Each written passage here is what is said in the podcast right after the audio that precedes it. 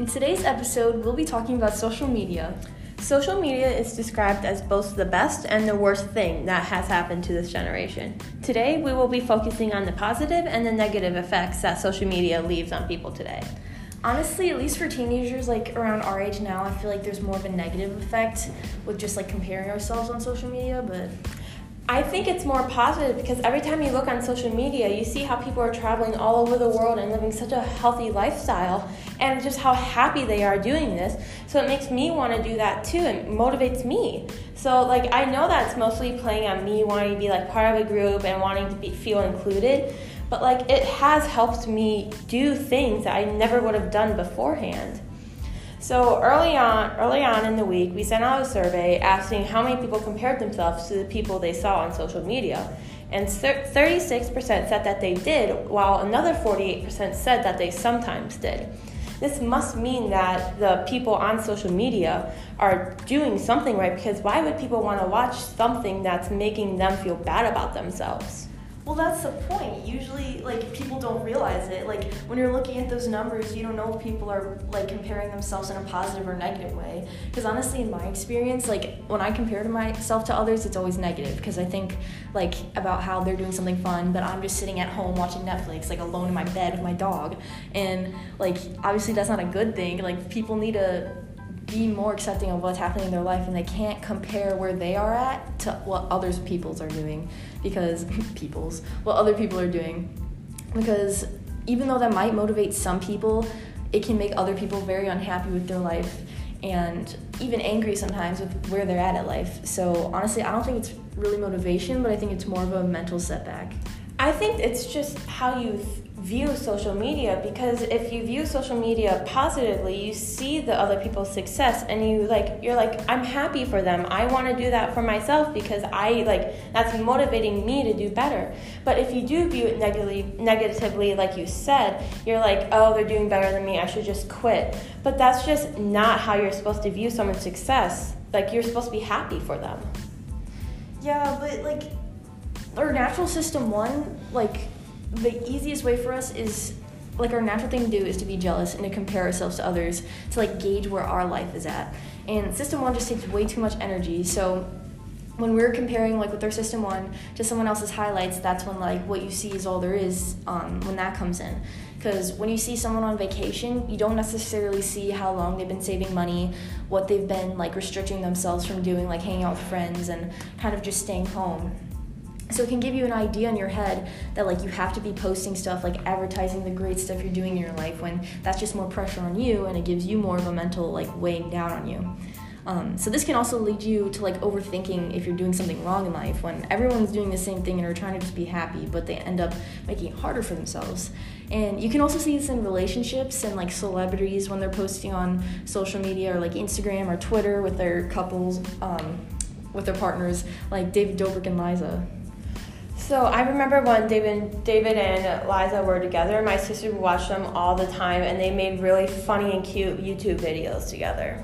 See, that's the thing. You put this halo over them, and it's like you only saw them getting along in their relationship, and you always saw them smiling and making videos together, but they never showed the arguments and the, the disagreements. But everyone knows relationships aren't perfect. You see that in your life. You see that with your parents. You see that with your friends, your siblings like it should shouldn't be shown on social media because like you already know that nothing's perfect. I mean, yeah, technically your system 2 knows that nothing's perfect, but the system 1, which is lazy, it likes to look at easy situations and doesn't bother thinking about the things that aren't shown. So, even though we technically know that they aren't perfect, we settle for only seeing the good things that are right in front of us, right in front of us because but obviously that's a bad thing because then people start comparing their relationships um, to the ones they see on social media, and that can lead to the couples being more distant and have arguments. But again, that just depends on how you want to view it. Because if you want to see it as like a negative thing, you can like see their relationship and you'd be like, oh, they're so happy. Like, why isn't my relationship like this? Like, it's not good. But if you want to see it as a more positive thing, you'd be like, oh, they're so happy. I'm happy for them. And then you don't compare your relationship to theirs because there's no connection between the relationships. But the thing is, you don't realize it's affecting you So when you see a happy couple on social media, it's it's literally priming you um, to think about relationships that like you should always be happy and you should never go through a rough patch. Which we know technically that's not realistic, but with the priming. Um, with the priming, you think that you always have to be happy and that's your goal, when obviously that'll lead to more problems, which then primes you to think, or then primes you to be even more upset when you notice that you're arguing and going through a rough patch, and then that can lead to you acting more aggressive or short with your partner. Okay, even if that is true for relationships, social media still allows you to stay connected with people from home and can even make your relationship stronger when you're further apart and not able to see each other every day in the time of COVID 19 and being in Culver, we are so isolated from everyone. We can't see different people. So, what other way is there to connect with people from home or just somewhere in the world without social media? In fact, in the survey we sent out earlier this week, over 50% of the people that took it agree that social media is the best way to stay connected with people from home. I mean, I agree that it helps with staying connected to like friends and family from home, but the thing that's bad about it is like I know for you and me, like we're really close. So sometimes if we're hanging out together, we'll just be on our phones instead of talking. And honestly, it's not too bad because we are so close. But when you're at like meal plans with just friends that like you haven't been friends with for years, to make the connections with them, you're gonna need to have those face-to-face conversations. Um, but when you're texting, there aren't those emotions. And for like example, with um, like when you're texting someone and they send you like a funny meme or a funny TikTok, you'll probably send LOL or LMAO, but usually when you send that, you're not like actually laughing. Like you might have had like a little smirk or a small giggle, but like you're not actually laughing. But when you're hanging out with friends, that's when you have those real, when you're actually laughing and you have the serotonin boost and you're making connections with people.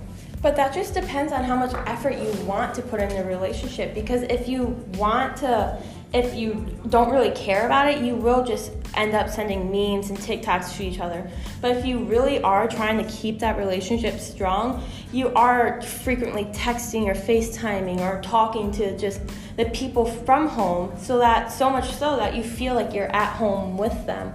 But not only is it helping you keep in contact with people at home, it's also allowing you to get in contact with people who have similar interests to you from all over the world that you wouldn't have had the opportunity to meet without social media. But like you said, it's you're reaching out and finding people with common interests. You're not finding people that have the different beliefs or ideas or just the different interests. It's always the people that have the same interests as you and you're not like developing what you like in life.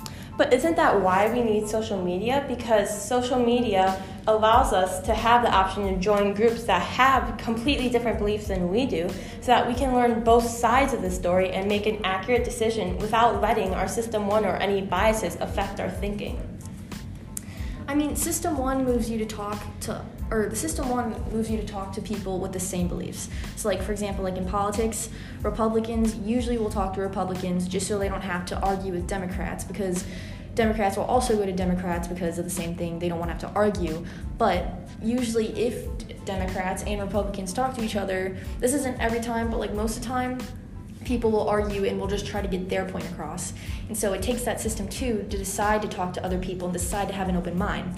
Um, so this is why we keep going back to look at stuff that we agree with um, because it feels good and you're more likely to like look at it and depend on it until it becomes an addiction.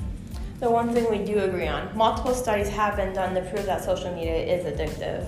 Well, at least it's one thing you've said that's smart. Thanks for that. Anyways. Um, earlier this week, I read an article with um, Dr. Joseph Rock. He was a doctor of psychology, and he said, People get a sense of social well being. It's as though they're interacting with somebody like they're interacting with friends. Researchers find people who are really heavy users develop a tolerance to that feeling, so they need more and more exposure to get the same effect. That makes so much sense because whenever there's downtime on Culver's campus, everyone automatically turns to your phone. In the five minutes before a class starts, instead of talking to people, we're, the classroom is dead silent. We're all on our phones, scrolling through Instagram or Snapchatting other people. It's, the fact that we can have face to face conversations but choose not to is alarming and scares me to even think about how the next generation will deal with it. Um, Tristan Harris says that technology is only going to get better and better and better at overriding or overwhelming the human mind and, and shape the fact that technology can have such an impact on our thinking and how we have um, conversations with others is terrifying. And it, like you said, it's only going to get better too. Um, or like for example, when we're in class and like someone's phone vibrates, everyone kind of turns like hoping it's their phone or just like expecting it to be their phone. And so we like unconsciously turn around and hope it's our phone. And the addiction side of it is that it's like every time your phone rings in your pocket, it gives you like a burst of serotonin through your brain. And so every time it goes off, you have that serotonin and that's how it's like an addiction because you want that like happiness feeling. There are always ways to help keep um, help stop this addiction because in the movie that we watched, The Social Dilemma, it says that if you turn off your notifications, you don't get the urge to check on your phone every time it makes a sound.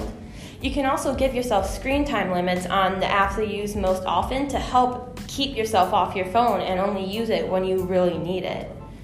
So basically, what we've talked about is how change takes away too much effort, and there is basically no hope for humanity. That's not, no, that's not what we talked about. The way to fix stigmas that surround social media is to actively use your system to change it, which can be really hard for people to do. But I know that is what I'm trying to do currently, and the results so far is extremely rewarding.